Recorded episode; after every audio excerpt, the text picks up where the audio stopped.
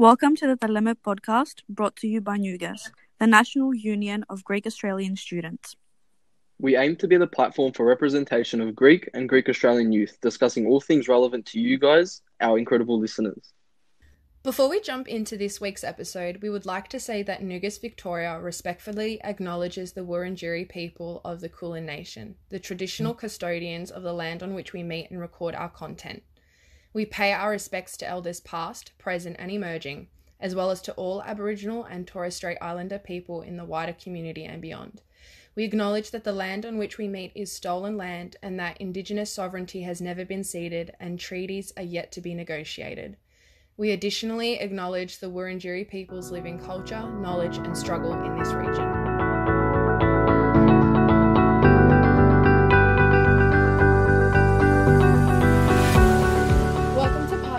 The Promise Bride series. I am your host, Eleni, and I am joined by Olympia Nelson and Liana Diakaris. If you haven't listened to part one, go check it out to better understand this episode first. In part two, we are looking at our own family's migrant stories and the events that occurred for our grandparents to meet and marry. And we will also touch on some of the testimonies within the book Promise Brides by Panayota Nazou. We will also touch on the importance of oral history and the role of women's voices throughout history and within the discipline itself. We would just like to mention a trigger warning and a content warning. Around 48 minutes up until 53 minutes, there is mentions of suicide and domestic violence. If this is something that you would make you uncomfortable and you would like to skip, feel free to do so. It is within testimonies of relatives, and you are more than welcome to skip to roughly 53 54 minutes to skip the discussion of these topics.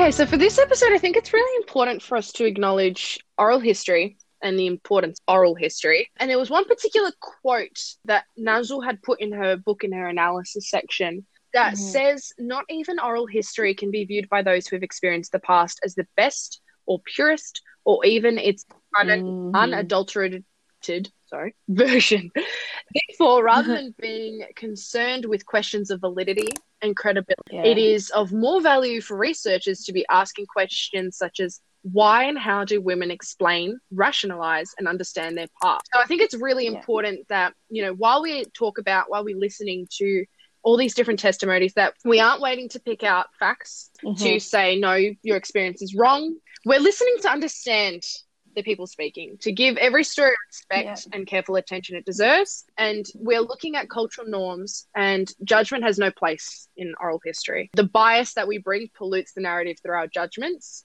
so we got to go into Mhm. it with the intent of understanding the people their experience Mhm. and please refrain from bringing in your judgment into it so liana i wanted to jump to you 100%. your Yeah. studies of the partition of India. Give us the Mhm. importance of oral histories there, and in particular, women telling their histories. Yeah. So it echoes a lot of what you're saying, which is super cool. I love when that happens in different cultures. But I studied the partition of India for an assignment, and if you guys don't know, it's when India India gained independence and it became it got split into India and mm-hmm. Pakistan. So that's just a little bit of history there. And an article that I read about it all said that oral histories have provided an opportunity to document the history of these people who, until recently, were silenced and they were outside the official context Mm. of history or what was said in passed down, what was said in Yep. the history books. So we have to understand that history is created and curated, Mhm. and we have to question who does that. And I think oral histories has such an important role in this because it has this ability to create a new history and uncover the effects of Yeah. events instead of just celebrating Mm. the events or the heroes or the Yep, you know yep. the goodness Yep. of it and the ev- just stating the Mhm. facts it comes back to how it impacted the individual and a lot of this book is doing that it's celebrating these stories in all their Mhm. glory in their goodness and in their badness and just it's a raw depiction of the reality of it which so much is of that is left behind in history which is super sad but a lot of history and how it's created is very gendered mm-hmm. and it's a gender construction. So a lot of the times, women voices have been neglected Yeah. in the creation of a lot of history, mm-hmm. and often they're hidden. Yeah. And this this method, like testimonies, allows and challenges this the his this is a great quote the historical interpretations based upon the lived and documented experience. Yeah. That's so true. so it's true. And it's oral history has such an important role in being able to give women voices. And it's their own interpretation of their own experience. And everyone owns their own experience. So it's so important to remember that and not to judge it. That's how they want to present it. But it's very interesting. To, like studies have shown that men and women actually present their own stories very differently. Mm. So, and they often remember the past very differently. So, often women downplay their own hmm. activities and they emphasize the role of family Yeah. or anyone else that was present in their hmm. recollections. So, it's always a collective understanding of their Mm-mm. experience. Whereas men, in their reflection of their own experiences, men tend to use metaphorical Yeah. language and focus on themselves as a protagonist, so of their own mm-hmm. experience. And women tend to focus on someone else when even if it's their own Wow. experience, which I think is so interesting. Mm. And it goes back to just questioning how we tell our own Yeah. stories and why mm. that is, you know? So I think that is so interesting and such a good thing to remember as we go on to the mm. next parts. And just one more thing I want to say, talking about the complexities of speaking to women. Mm. And I know in the book this was touched on as well. And speaking of especially women from rural areas who who are of illiterate Yeah. background, they've been made to feel that other people control their destiny, as we've Yeah. already spoken about, and therefore they are the better ones to answer the questions, even if it's about their own Yeah. life. Wow. And that was found when I was doing my own studies, and it's echoed in the stuff that we're talking Mm. about now. So they're conditioned to feel that they have little value to contribute to the bigger, Yeah. the bigger, what is it called, discourse or the bigger conversation mm. about it. They think that they don't have anything to input because their stories doesn't have that much value and their perception of their stories doesn't have much mm. value. So it's so interesting because even how someone presents their own story can have all this bias and all this other contextual, Yeah. You know, stuff that just impacts how we present ourselves and our stories. So I think it's really interesting to think about that as women and also as we are going to talk about these testimonies. Exactly. And Olympia, Nazou actually touched on this particular method as well. Could you give us a bit more background on what she said? Yeah, absolutely. That was so so beautifully explained, Liana. I'm not sure how much I can add, Thank but you. Um, yeah, she definitely does touch on this aspect of the what she calls the unutterability of trauma narratives. So she talks about how most of the traumatic experiences of the brides will probably never actually be transformed into narrative, Yeah. um, simply because they're not spoken about, therefore never fully investigated, and then finally, never f- the, the women will never fully be healed. So she has this fantastic bit where she cites um, another scholar, Sangster, and she says um, Sangster argues that women tend to, tend to construct personal narratives differently to that of men, and that all the above factors play a role uh, in this. For example, women often avoid using the first person when pointing to some personal success or demonstrating a personal strength. They suppress their own view about common mm-hmm. issues, emphasizing the views of their family. The cultural values of society from which they originate shape the manner in which they evaluate facts and understand what constitutes myth, history, fact, or fiction. I think this is this is really really important. I think it's also important to remember that what we're looking at when we talk about the women of this generation is that they're coming from a place where they experienced immense trauma, um, whose people whose villages were ravaged by war. Yeah. Um, so there was already pre-existing trauma before they come to Australia. One woman explains how she came from a town which, prior to the war, was prosperous with high school, law Yeah. courts, and her father was returning from the battlefront. He only um, he had four fingers missing, and he was Wow. hit by a German vehicle and later bled to death. That kind of trauma is Goodness. unimaginable. It's unfathom- unfathomable. And Mm. then having to leave the remaining family members and, and her town, which was completely burnt down by the Germans, and then to come to Australia. uh, There are so many different layers of trauma Yeah. there. A hundred percent. Especially also, I think in our culture, healing happens in a collective Mm. form. So you want to be with your family Mhm. to heal through things, even if it's That's unspoken. exactly right, and I think that's where the importance of conversation comes in. And and um, Yeah. Nazou Yes. really stresses that. Yeah, I mean, most of the trauma that these brides went through, will, we will probably never know about, and there is a lot of shame associated with with being honest. Really, if there's if there's a traumatic Yeah. event or Yeah, something that happens to someone, there's a there's a view in Greek culture, I think, and, and many other cultures that you just don't talk about it, and that it's taboo, Yeah. and you keep that pain to yourself. There's a wonderful, very applicable ancient Greek saying, "A en iko mi en dimo." Um, so that which is in the house, so iko, not to the town people. Um, so it's that idea that all all private matters, anything that happens to you, should remain private and stay mm-hmm. inside the house and hidden. And hidden.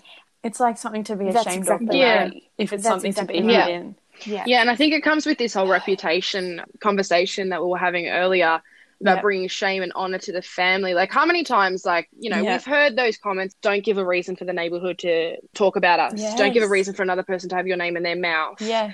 All those things, and especially, Don't tell it. Don't tell yeah, them. this is Don't- family business. Don't take it outside This their is our family's Yes. business. You know, they're not going to be as nice Mhm. to you about it. No one needs to know. yeah, Exactly. and especially, especially between a married couple, I reckon, because there's a lot of complexities and and aspects that goes into it, and power dynamics are just wild, especially in this particular true. instance. So. Mm.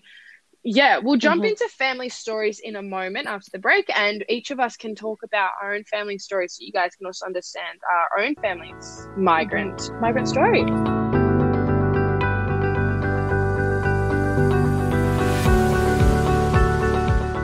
So I think sharing our own own family stories is quite important as well because it is what first exposed us to Mm. and these ideas. You know, hearing our own grandparents, hearing our own aunties, uncles, and all those family members. So, Leanne, I'm really excited to hear about your family story and your grandparents' migrant story. Mhm. Mind sharing? Yeah, yeah, sure. So I'm going to be talking about my Yampapu, Anna and Foti. They were not arranged by proxenia, as say, but there's a lot of themes that we've spoken Mm. about that are evident in their story, I'd Yeah. say.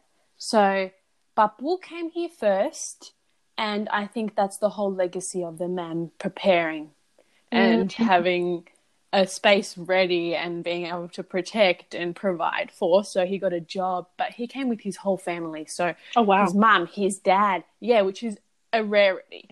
Mm. Um, his mum, his dad, his brothers, and they all lived together in one house. I think my babu, obviously his family wasn't wealthy, but they had a farm. So they Mm-hmm. had some form of agency in terms of they were all able to migrate.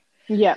So my papu went back to Greece after a couple of years. He established himself here. He went back to Greece and he went to a panigiri, which is a festival.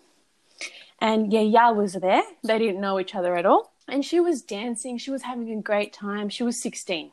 And my papu Wow. was 25 at this time. Mm. So again, that whole age gap, Age gap. comes back. But yeah, yeah, uh, yeah, yeah, was dancing, having a good time. You know, she's young, she's a girl, she's just a girl having a good time. She doesn't even look at Papu. They don't make eye contact, nothing. Mm. She goes back to her house, and Papu is asking about her. Who's this girl? Who's this girl in the village?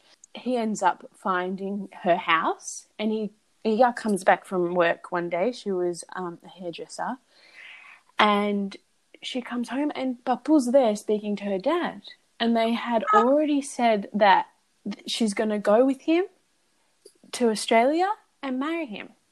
Wow. So Yaya literally had no choice. Oh my Um, God. Yaya came from the most very very poor family, Mm. multiple children. I think seven or eight. Some of Which them died on often the plays way. a factor. Often, Yeah, and she was the second youngest. So by that stage, there's a lot of kids. So And a lot of money gone to dowries. Exactly. Mm. And I think it was an opportunity. Her family saw it as an opportunity for her to get out of this poverty cycle because I know Yeah. that Maya speaks so fondly of her dad and her mum. Mm. And which I think is so interesting because I don't know if I would have that perspective if I was shipped off. Yeah. You know, shipped off, you know what I mean by that. Yeah. But I don't know. So she says that her dad obviously decided that this is what she's going to do, and they had the wedding in Greece. Mm. And then Papu went back home with his family, and Yaya went later, and she went by plane. And Yaya tells me this. This gets me every time, but Yaya tells me she took her little suitcase of her like dresses and Mm. Papucia, two papucia. yeah. yeah, right. Like just the bare minimum of what she Mm. had, and she took. She was so scared of this plane journey because they didn't know any of that. You know, Mm. she didn't even know where she was going. She knew nothing about Australia, mind Yeah. you. She didn't even know how far it was. Yeah. Just this distant land, this promise of this distant land, and she had her baby doll with her Oh. in the plane. And my that gosh. just gets me because she's a 16 year old. Yeah. Oh. I mean, is we're to know? all in our twenties, and that's a scary thought. Yes. At Yeah. 16 from a village. And she didn't have Apple with her on the plane. She was just on the plane by herself. She didn't even know how planes work. She didn't know how long the journey was going to be. They Oh knew my nothing. So it's just the perfect imagery for me to see how young she was that she had her Yeah. doll with her and that was her thing. Yeah. And she, till this day, she has not thrown that doll away. You're joking. Um, Wow. yeah, she hasn't. She hasn't. Wow. So she came to Melbourne and into this prepared house with her mother in law, her father in law, hmm. and her brother in laws. Which So she didn't know. whole- she didn't know them. So this is a hmm. whole nother context to it as well because she had to prepare the food and everything for them. Oh my god. that True. pressure. Could you imagine? Papu was working so hard as a taxi driver, he was never there.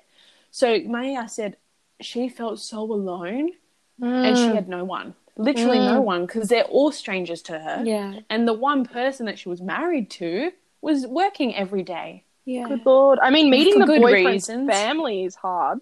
Meeting Yeah. them for the first time is into hard. Imagine, established Yeah. family. imagine meeting and With moving in nothing. forever. And living. Yeah, at 16 years old. She's a child. you. Do you know A if she got along well with them? It was hard. Look. it would have been hard. I th- she tells me that it was hard, but I don't think it was an advertised thing. Yeah. Maya is not a confrontational person. She mm. would have been very vigilant in her responsibilities and mm. just done everything And bit to tongue? like the perfect. Mm. Yes. And I don't think Yaya even understands the complexities of ha- that trauma, no, yeah. of being that alone. Yeah. And but she doesn't regret it, and that's the thing that gets me because it comes back to the things that she's created in this country, mm-hmm. even though she has literally none of her family from back home here. Mm. No one. She knows like none of her family's here. But she said when she was seventeen, she got pregnant with my mum, and she had two kids very close together. But she said when she had them, that when my mum used to cry because she was so young, she didn't know how to parent. She didn't have her mum to look at to parent. Mm. She used to cry with her Oh my god. I'm gonna because cry. Bapu wasn't there either. So she didn't know how to. You know, this is her first experience in Yeah. this new land, new country, new tongue, Mm-hmm. new family, and I'm sure there was pressure of how well she would parent Yeah. from her mother-in-law and her father-in-law, and everyone was looking at her Yeah. because she was the unfamiliar one in this context in her own house. Yeah. And there were so many people living in that one house in that one room. Yeah. know? And I'm sure uh, intentionally or unintentionally, everyone would have been watching to make sure is she gonna is she gonna be the good wife? Is she gonna cook well? Is she a good cleaner? Is she- Exactly. Oh. At 17 years old. Yeah. And I know that she had difficult health issues as well. And like she told me, because she also had a hairdressing salon here. And she said she she ended up having pneumonia after all of this. Oh. And I think a lot of it would have been the stresses of it all, you know? But yeah. being the good Greek wife and the mum, she didn't want to tell anyone how she was feeling. Mm. She didn't want anyone to know this weakness that she was feeling or how she was feeling and these health issues she was dealing with. So she just shut up. She like she minimized it, of course, and she actually ended up in hospital, nearly losing her life. Oh. So and she, and they told her like Anna, you need to stay in the hospital for a long time. And she ended up just taking herself out and going back home because she's like, I need to be a mum Yeah. like they're my mm. kids and that's why i think so much of the time yayas and papus but more so yayas can be so protective Yep. of us mm. and the generations that come under us because that's all they have Yeah. they've created this Yeah. and the opportunities that we get is because of their sacrifices you mm-hmm. know Yeah. so it's just it baffles my mind when I think about it because the amount of things that Iya would have had to go through that are so unspoken and she'll never tell me about. Mm-hmm. But just one thing more about agency and choices.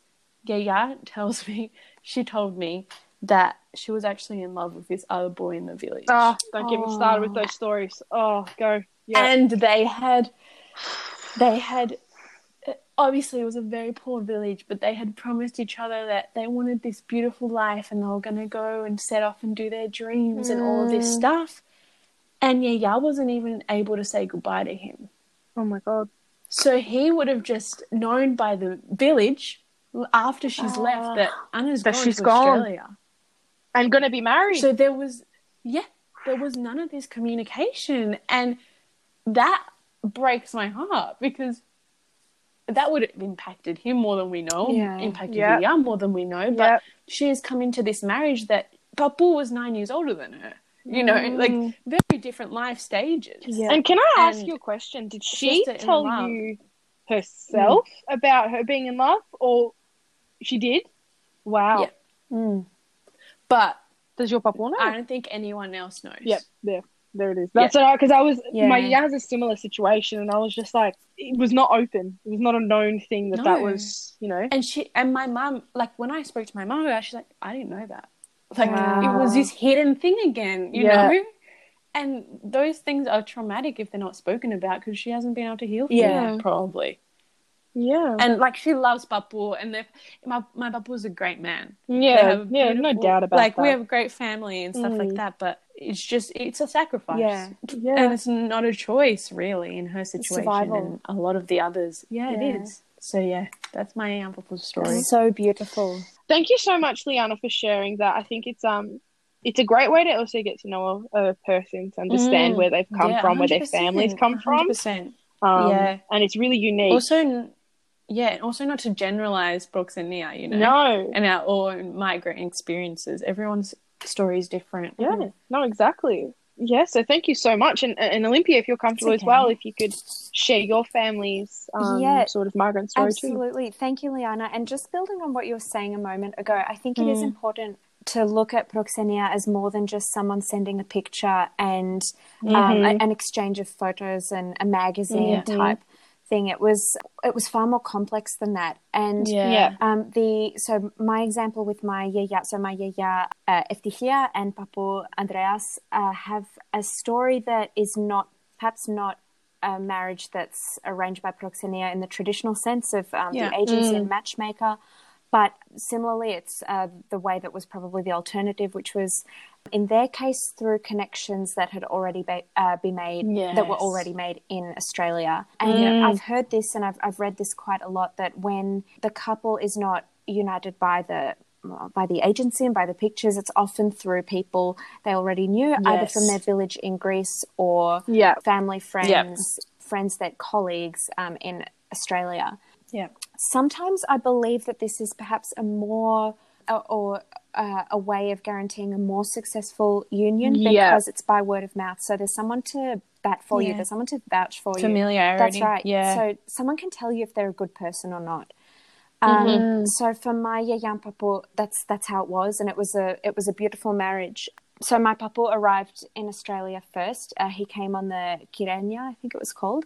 He Mm-hmm. worked in Bonegilla in New South Wales. Um, My Yaya followed. They came from two very different parts of Greece. I know a lot of the time you hear of couples who come from villages that the, The same, same village, villages. yeah, or Yeah. very Yeah. close by. But my Yaya's from Crete and my papa's from the Peloponnese. My yaya came with so all of her four siblings ended up coming. They didn't come all together. Mhm. Um, Mhm. Wow. Whereas Papa was the only one of his 13 siblings to leave Greece. Whoa. So huge, huge family. My papa's side of the family is massive. And he began to work at a restaurant um, with one of Yaya's sisters, which is how they met. So she arrived in 59. Um, she was 19. Mm-hmm. She was on the Flaminia boat with many other brides, um, not just from Greece, but also many from Italy as well. Um, Yeah. The trip took 28 days, and she she has a, a good recollection of it. She remembers enjoying Mm. it. There are beautiful Yeah. photos of her doing hula hoop competitions and dancing. Oh, how cute! Yeah, and she actually won the boat's um, beauty contest, and she was awarded Oh Miss. Flaminia, so the most the most beautiful woman, and she's always been so proud of this. She was absolutely stunning, still is, and so she she has these beautiful memories of it, which I think is really special. Yeah, a lot of the testimonies share that on the boat, um, there was a lot of like documentaries about Australia, mm, a lot of English Mhm. lessons too. So the boat in itself was a a transformative journey for a lot of these women um, to better prepare them as best one could Mm. to arrive in Australia and to meet their husbands. Sorry, Olympia. No, no, no, thought I'd mention exactly, well. exactly right. And I think that whole thing about the documentaries is really interesting because it, it Mm. just goes to show that you're literally leaving your entire culture behind and you have Yep. to learn a new language. And, and I can't get my head around that personally. And pre-internet, Yes. pre-exposure to Yeah. other cultures. There's no YouTube Yeah. blog like my, my first Yeah. experience. Like, It's true. Travel blogs and, And you yeah. leave all your other Exactly. Yeah. so it, it, it would Yeah. just be completely alienating. But my um, Yeah. Yaya was lucky in that her sister was already here. Her Mm, sister wasn't so mm. lucky because she had arrived and she was she had a miserable marriage. Um, she ended up divorcing, which again in in that period Wow. is a, quite shameful. Quite rare. Mm. And so Yeah. she would send my yaya letters pleading for her to come. Um, this was an abusive marriage. Um, and my Oh, yaya felt that she had to go. In fact, my yaya was actually meant to arrive first. So she was meant to submit her photograph to a magazine, but the photograph wasn't Oh, wow. prepared or it wasn't ready yet. And so she ended up sending the sister's picture. And so No then she arrived first. So that's how it worked out. But then uh, all of Yaya's uh, siblings ended up coming anyway. And Mm-hmm. so, yeah, I believe like many leading up to leaving Greece, it didn't really hit her that she was abandoning everything, leaving everything behind and starting an entirely new Mm, life. She was young, like all the brides who came, they're all th- Yeah, our age, if, if not younger, 16. Younger. Yeah. But as soon as she boarded the boat, she saw her father standing there crying, and then she it, it Oh, hit no. her in that moment. And then she cried, and she realized that her decision was irreversible. She couldn't go back. Um, Mm. and upon arriving, she was shocked by the new language, but she actually met Papu instantly. He was right there, at, at, Oh. uh, waiting for her, but not necessarily as a potential husband, but he was just there as Yeah. a as a friend. Um, yeah, Familiar yeah, contact. exactly Yeah. and she i think things happened very quickly so she met him and then she had arrived in april of 59 met papu married him Mm-hmm. um, they got married in july so very very quick time frame and then Oh, wow. quick- a lot of these happened so quickly that i was reading over Yes, these testimonies yes. and i was shocked as to how It's true. the man is often there ready to receive her then before you know it they get married Yeah. and then before you know it she's pregnant and so Yep. and, Yeah. and this is the case with my year as well. Yes. She's pregnant with my mother uh, the following year in November. So Yeah. in a little over a year, she's not only moved to Australia, she's married and she's had her first child. And um, she didn't meet Yeah. anyone else here. So in her first year, she cried a lot, not because she wasn't happy with Papu, but she just yearned for her country, her parents, her Yeah. friends. Um, but she knew that The once you leave, that yeah, once you Of leave, you can't turn back. You can't Yeah, disappoint no. the family. Yeah, because even in the Insight SBS episode on this topic, going back brought so much shame and brought about a message, Exactly. despite Mm. sometimes not being true, of you have failed, you have shamed the family, you've done something wrong. Exactly. Um, Yeah. And oftentimes it was, oh, you You're found out you weren't a virgin or you're not a good And wife, her and all back. that stuff. And then that would bring more shame, no matter what the actual reason was the way the community sees it is the more important thing That's exactly at that right. time as well. Yeah. Yeah. Yeah, Yeah, so it took her a long time to fall in love with Australia, but she says, and and a few other women uh, in Nazou's book say the same thing. Um, things changed for her when she had my mum. So she said that after yeah. having a child, she settled, and she with with um, having to take on new responsibilities, she she kind of found her feet a little bit. And so Nazou says, um, Yeah. She uh, documents another woman who says a similar thing. After two years, our daughter was born, and I was so devoted to my child that I had no time for tears. And I think my yaya felt the same way. It's so interesting that you that through motherhood, these women, these women, and the trauma that they've experienced are being reframed through their motherhood. Overall, I think my yaya was very lucky in that she found someone who was loving, um, loyal, and devoted Yeah. to her. Papa was Yeah. a serious but hardworking man, and underneath a very um, hard masculine facade, he was tender and loving. and Yes. he adored his children. He loved dancing. He was a, a typical Peloponnesian dancer with Mm. his tsamiko and all of that. And uh, they were together until he passed away in 2018. And Mm. so, yeah, I think that was many of their friends were were married by the more traditional uh, photo sense of proxenia. Mm. Yeah. Another uh, another very interesting story that I'd love to talk about is a dear mother of um, one of my mother's best friends, um, Eleni, and she's someone who gives me great joy to talk about.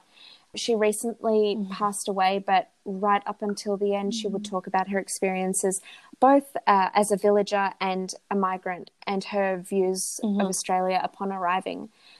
So she was from uh, Messinia, the south of Greece, from the village Kalohori. She arrived in 57 on the bridal ship Begonia, um, and this is again a ship that's documented a lot in Nazou's text. Yeah. Um, with hundreds of women, including her soon to be sister in law. She would talk about how life in the village was so hard. Her mother was widowed and had uh, six valuable olive groves and land, all of which had to be given over to the husband uh, of the other sister, Fotini.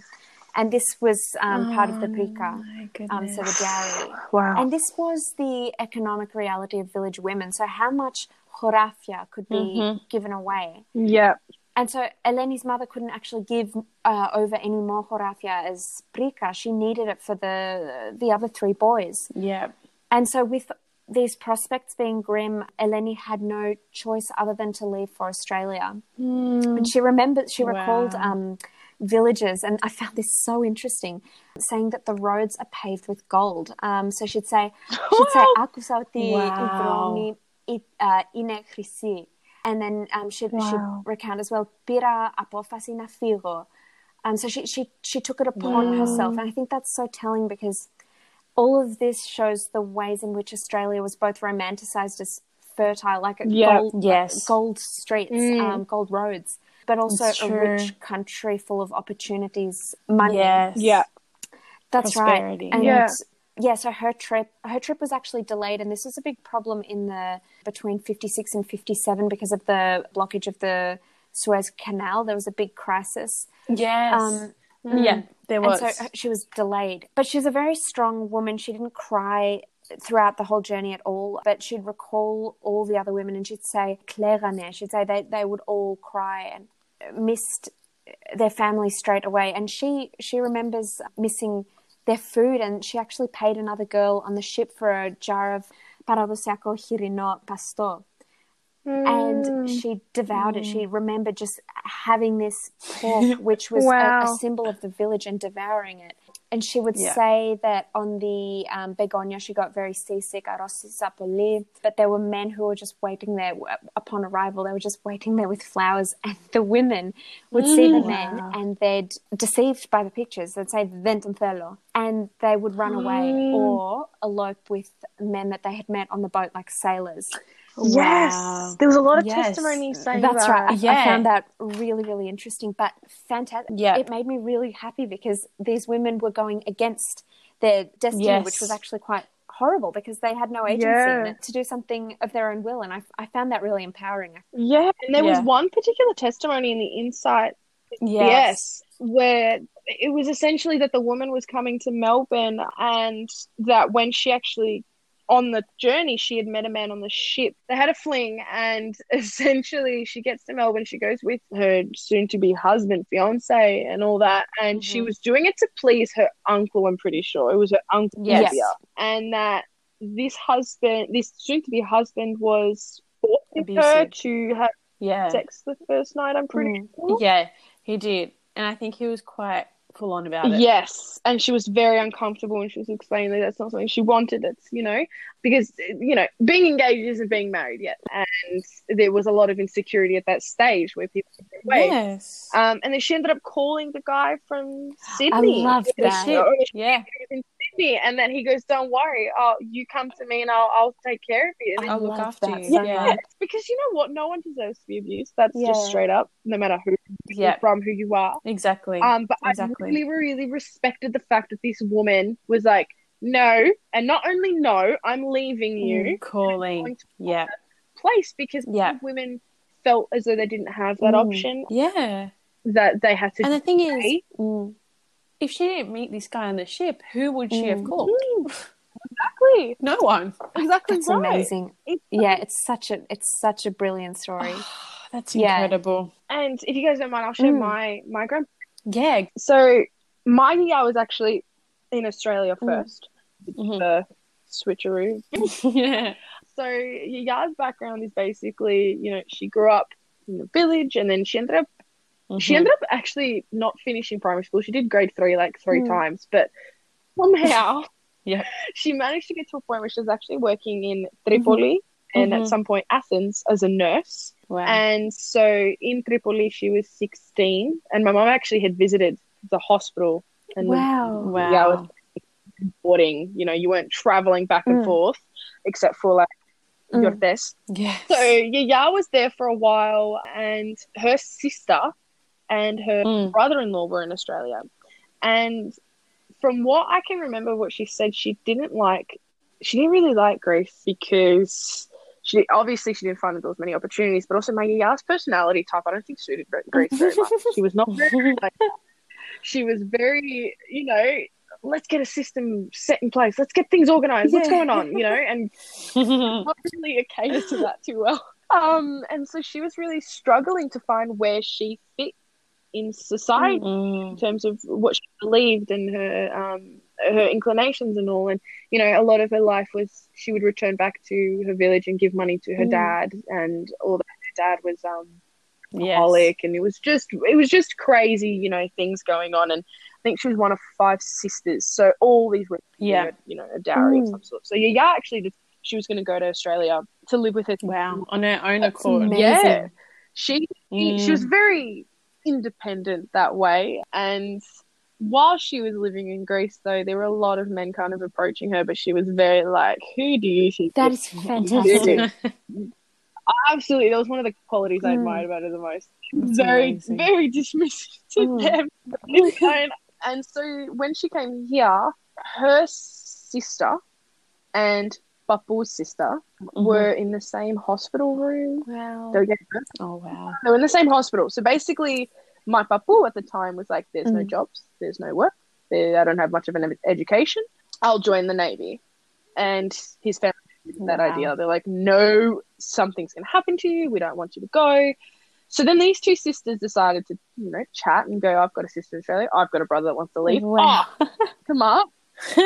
um, and so they started corresponding with letters, and there's sort of two kind of freaky-ish incidents. Yaya, they were talking, and they they hadn't officially Mm. met before. My Yaya Mhm. had never actually remembered seeing Papu. My Papu remembers Mhm. seeing her. And I'll explain how that happened. So they were at um, uh, Yaya was coming back from Tripoli on the bus to go to oh my gosh Astros Arcadias in Peloponneso, and on that ride, bus ride, she was being approached by this guy, and she was very like, just Mhm. uh, let me enjoy my ride home. Just alone, stop crying.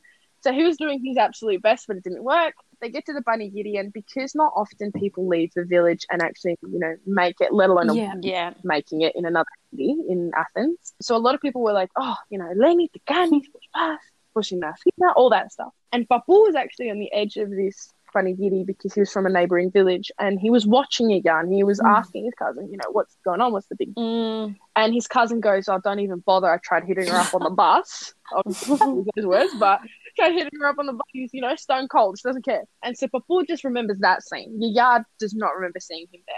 But yeah, back to back to them writing letters to each other. Yaya had a dream one night that she was at the marketplace with her dad and they were shopping and that the bags were getting a bit heavy and this man approached her and he goes, you know, let me help you with the bags. Let me help you with the bags. And she Mm. was like, no, I can do it on my own. I don't need your help, which is really standard. Incredible.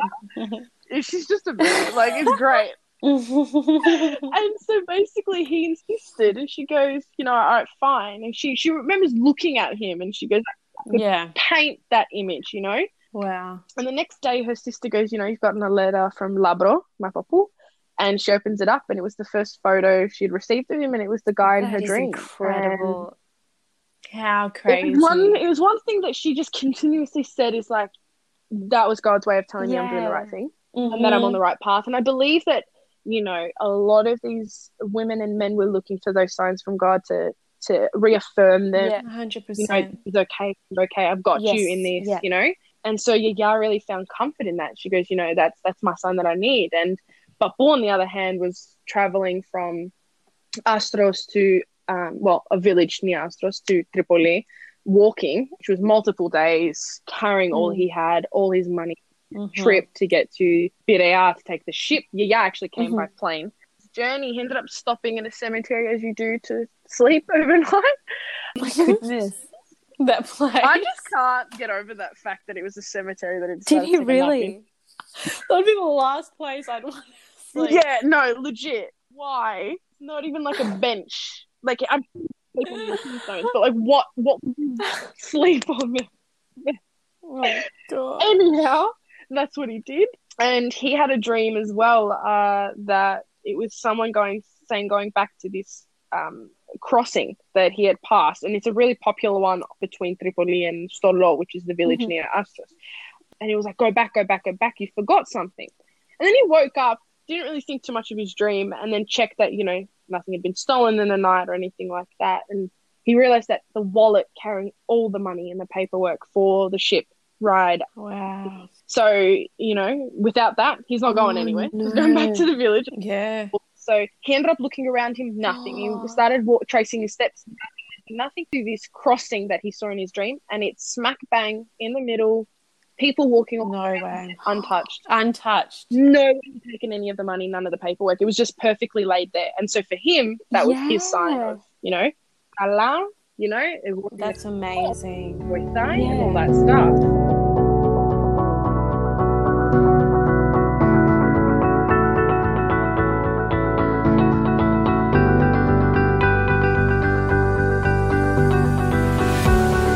Yeah, said Wow. he remembers the ship like ride quite fondly. Uh, He was Mhm. quite entertained. There's photos of you know the the music, the live music, and all that. But the real thing that actually mum mum mentioned to me not that long ago when I was preparing for this episode is that um yeah Yaya was at Port Melbourne with her sister and her brother-in-law, waiting for them to come, Mhm. and Wow. Papu you know arrived. It's all good, and then they went to her sister's place, which is obviously where Yaya was living. Mm. And her Magiga's brother-in-law was an interesting man. Um, he was quite difficult and feelings for her, but it wasn't super. Mhm. It was just from a lot of possessive, controlling Yeah. tendencies Yeah. and behaviors, and it was a lot of you know. No, no, no! You can't see that. No, you can't do that. No, you got to do this. And and I spoke to Yeah. mum about it, and I said, you know, also there's this element of he's got two women cooking and Mm. cleaning for him Oh yeah. the wife, the other one's a single one. You know, Mm. he's got it all. He wouldn't want her to marry Yeah. someone else. And he kept saying, no, no, no, someone from That's- my village, someone from my village. Oh wow. And, Mm. you know Possessive. yeah, you know, whether it was feelings or not, there was control. Yeah. Yeah. Um, yes. And that I feel comes into, even though it wasn't her husband nor her brother, I feel like that is That's so weird. intertwined in a lot of Yeah. these narratives that their Yeah. lives are controlling their agency and Yeah. independency. And so Papu came and he stayed the first night and I remember Papu and Yaya were really proud of the fact that, you know, we never did anything. He was very respectful. We slept near each other like brother and sister and Mm. nothing happened, you know? Nothing happened. The brother and sister thing, I can't. When I heard that in Yeah. I was like, Yeah. oh my goodness. It's Mm. very strange. It's very the fact that they said brother and sister to Mm. your future husband. Yeah, I was like, what? exactly. But I guess it's, it shows the kind of innocence Yeah. as well. in Yeah. Yes. Yes. And yeah, it kind of just shows the, the, the real, they wanted to respect Yes. these intimate Mm. boundaries in place, whether it's hmm societally pushed or internally believed. Yeah. And 100%. so they were that was fine. And then the next day, it, like takothikane between the brother-in-law and the sister and Papu, he kept saying, "I don't want you to marry him." And Papu Oh was getting very tired of it. And luckily, Papu was like, you know, bless his heart. He's an absolutely Mm. heart of gold, sweetie. Mhm. He, he ended up putting his foot down and said to yeah, you know, I've come all this way. I know I Yeah. and he goes, but I can't do this with them. So either you stay Mm. here and it's over, or you come with me and we start Wow. together and it's ours. Wow. And Yaya was like torn. She was crying because Yaya's biggest thing was Yeah. family. You know, I don't, I don't want to. Her I don't sister. cause, Yeah. yeah. I don't want to cause problems and all that. But she recognized the toxicity of the environment with her sister and her brother-in-law, and she ended up, you know, Clegondas packing Mm. her bags, going with Papu, Wow. and they walked down the street and found a neighbor who was renting rooms out. They rented Wow. one room Oh. together. Um, soon after that, I think it was like a couple of weeks, maybe a week. They were married, Wow. and I remember she had saying to me because she's like, you know, weddings these days are so extravagant. She goes, I put a chicken in my in the oven, put on my wedding dress, did my hair, and went to the wedding. Had like a handful of people. We came back home. I Oh, the chicken out. That is amazing. It's just, I think Yeah. it's really pure. I think it's really yeah. It's really sweet. yeah. It celebrates the the family. You know, not the not necessarily the family because everything's separated, but the, the close Yeah. family you create. Yes. and all. Even though I'm sure that she would have preferred to have everyone there, but you know, it was really Yeah. cool that kind of Mm. image in my mind. like starting a new Mm. life here. Yeah, exactly. And, and the one thing that you know, Yaya never, Yayana were Mm. very open with each other. We talked a lot. But one thing that she had actually never told me, 'cause she passed away when I was 18, and I reckon if, you know, she was still alive, she would have told me Mm. at some point. Mm. But mum actually mentioned this to me that in in the village there was a boy that Mm. Him. I don't. I, I don't want to say that you had feelings for him because she never Mm. actually admitted that, but she was Yeah. fond of him as a person. He Yeah. most definitely had feelings. Mhm. that was evident, Yeah. Yeah. and he was really, really, you know, wanted a Mm. life with her. Yeah. She was going to Australia. She goes, you know, I can't do it here anymore. I can't do it. I need to go. I need to go. There's no jobs. There's no this. There's no that. Apparently, he was a real sweetie, and he Hmm. goes, "Let me come with you." And then she goes, "I'm not going to Australia for a marriage. I'm going there to work, and I'll be back very soon." Wow. Oh. Yeah. Oh. That's heartbreaking. He- oh, so he kept pushing, and she goes, "No, no, no, no, no." And so she left, and he went to surprise her. Um, and so he had planned it, and then he got to Athens, I think it was, and he failed his medical test. Oh. no. So he couldn't Oh, go to no. Australia. A medical test. Yeah, they had to take a medical test, all these tests to be Mm. approved to leave. Wow. Yeah, um, because Australia wouldn't accept someone. Is, was it for labour Mm. concerns? I think so. I think so. Yeah. And you know, any other you know diseases, it- whether they would Yes, be a burden yes. to the economy or not. You know. Yes. Yeah. Yeah. that Um, makes sense. and so he failed that. And in the meantime, Yaya didn't know any of this was happening. And she received a letter. And she was told that as soon as he returned, he actually Oh committed my goodness. oh my after failing that test. So I mean, oh my God. sad. It just kind of breaks my heart because you see these people um, with these really pure Yeah, one another intentions. and intentions. And Yeah. it was in an in, in a society, in a community that I'm sure wanted to give them more, but physically Yeah. could not. And they're struggling wow. these battles all the time. And then, you know, Yaya actually never told anyone until a few years. Well, she mentioned it once or twice to mum. Um, Yeah. Knew about it as well. I don't think he really knew the depths Oh, of it. And then wow. five years ago, when a pretty tragic event happened with Mm. my grandparents in Greece, my mum was there to Yeah. help them. And Yeah. my Yaya was, you know, really stuck in a situation and she was crying. And she said to mum, I don't know what to do with the Oh. guilt that I feel because everyone blamed her and said Oh, you're the reason so why sad. you did that. That's Wow. And so we're, if we're talking about Wow. traumas, we're looking at It's humans. we're talking about human beings, not like yes. you know. Exactly. Um, and that trauma just continues, and then they Mm. try to build a life, It's true. Have kids, and provide for us, which Mm. most of us are third gen, and it just oh baffles. It's so. Mm. yeah, I know. And most of Mm. it is hidden. That's Yeah. the thing. Yeah, and um, there was one other story. Wow. I auntie that her marriage actually ended back in the Mm. eighties, I think, Mm. nineties, because it's really severe, severe abuse to the point of police Wow. and hospital intervention, wow. and tried to hide it. Wow. time. He was a real a horrible, horrible treatment. And then I, I remember asking my mum, like, obviously from my own standards, from my growing up, Mm. that's Mm. horrible, and she should most definitely get out of there. But I'm like, well, what did they Mm, say yes. back then? You know, what was Yes. what was the sort of comments she was hearing? And mum goes, your Yampa boys in her parents, and my Yampa, Mm. the ones that I've just talked to you guys about, um, Mhm. were completely like, you know what, this is ridiculous. You know, you know, Yeah. because there was a level of okay Yes. violence, but what they deemed as Mm. discipline. Unacceptable. Yeah. You know, there was yeah. of, you know, a yeah. It was like acceptable. Yeah. yeah, whether you know, they thought it was okay at that time because it, it was the right thing, but this was so excessive that they're like, you need to get out. You have children. You need to get out. But then some of her, this woman's husband's siblings, so sister-in-law, Mm. brother-in-laws, one day, no, no, no, this is bad. You need to get out. The next day, Yeah. oh, it can't be that bad. Yeah. Don't bring shame to your family. So It yeah. was wild, and the amount of Yeah. yeah. use verbal Yeah. after separation, Yeah. just kind of baffled me. And you know, th- we're talking about some of the strongest women that I know, and I'm sure that these women that you guys have outlined are Mm. absolute idols in your eyes. Exactly. These struggles are beyond I anything that I can personally comprehend. No, hundred percent. And the thing is, like for us, these struggles are what That's make us be able to have the choices we have. Yeah, right. So a lot of our That's lives exactly are built right, on yeah. these sufferings, which is so hard. I think you come to a point coming from a migrant family that you have to come into terms Mm. with that, and it's a process that you have to say, "Wow, like all this was for right, me in a sense," Yeah. you know. There Yeah. was that goal of family. Yes, And- it's a fa- that's all. Yeah, we're part of that. And the thing is that they went against their Greek Yeah. culture by leaving their family. Yeah.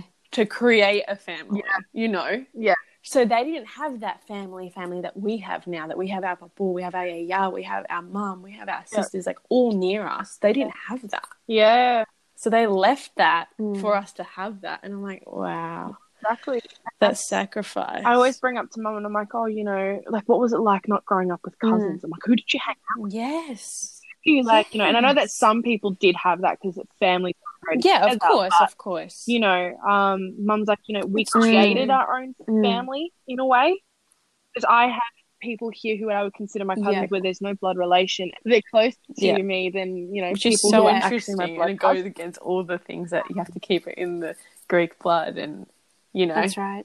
family thicker than water and all Mm. that. Mm. Mm. Wow. When you're talking about the abuse, Oh. you know the cultural thing that we were talking about before about keeping everything in the house? Mm. I just want to Yeah. question like how much of that enabled abuse to be a thing that was unheard of. Yeah. Oh, that yeah. would have been such an easy Oh, yeah. way of keeping it silent from a male perspective. Mm, Yeah. And not only that, Yep. like the language barriers, the Mm. feelings of isolation, Yes. the feelings of already being a and minority being away from um, your group. village. The the males have away perpetuated. village. They Yeah. didn't have someone to answer Yeah. to, their mum or their dad. So it would have been an very Yes. optimum climate if you wanted to do things of that nature. Mm. Mm. Yeah, and also to an extent, that sort of behavior was Yes. again to an Yes. extent Yeah. Was a part of being a man. Dominance. Was yeah. a part of asserting I'm Mm. the husband, I'm the father.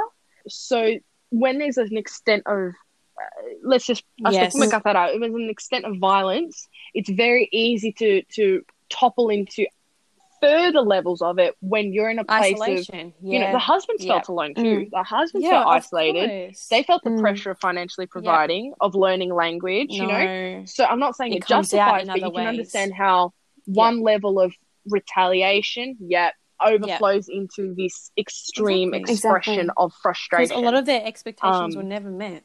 yeah, No.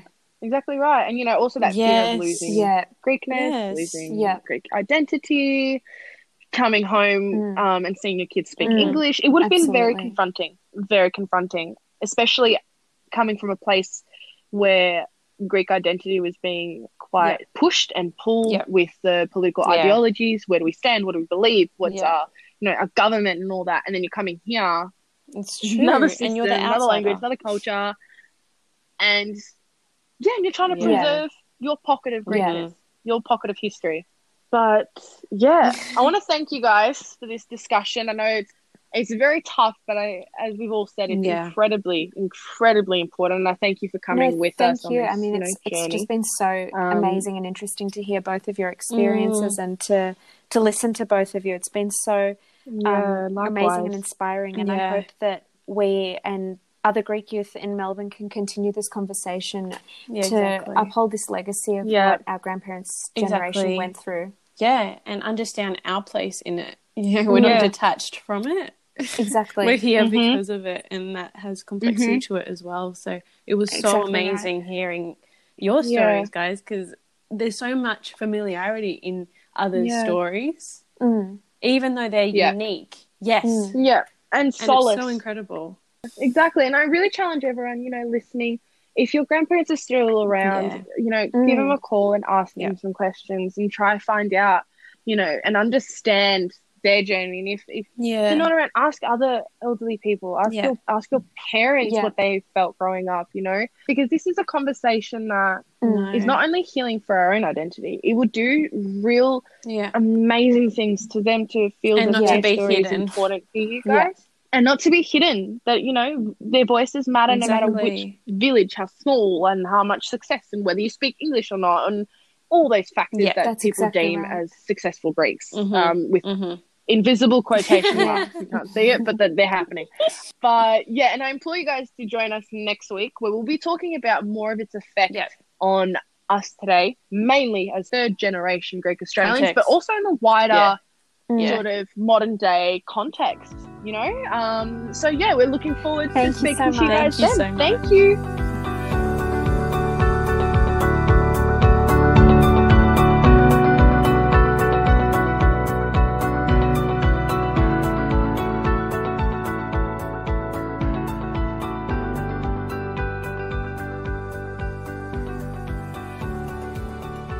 That's it for another episode of Taleme from Yugis Victoria.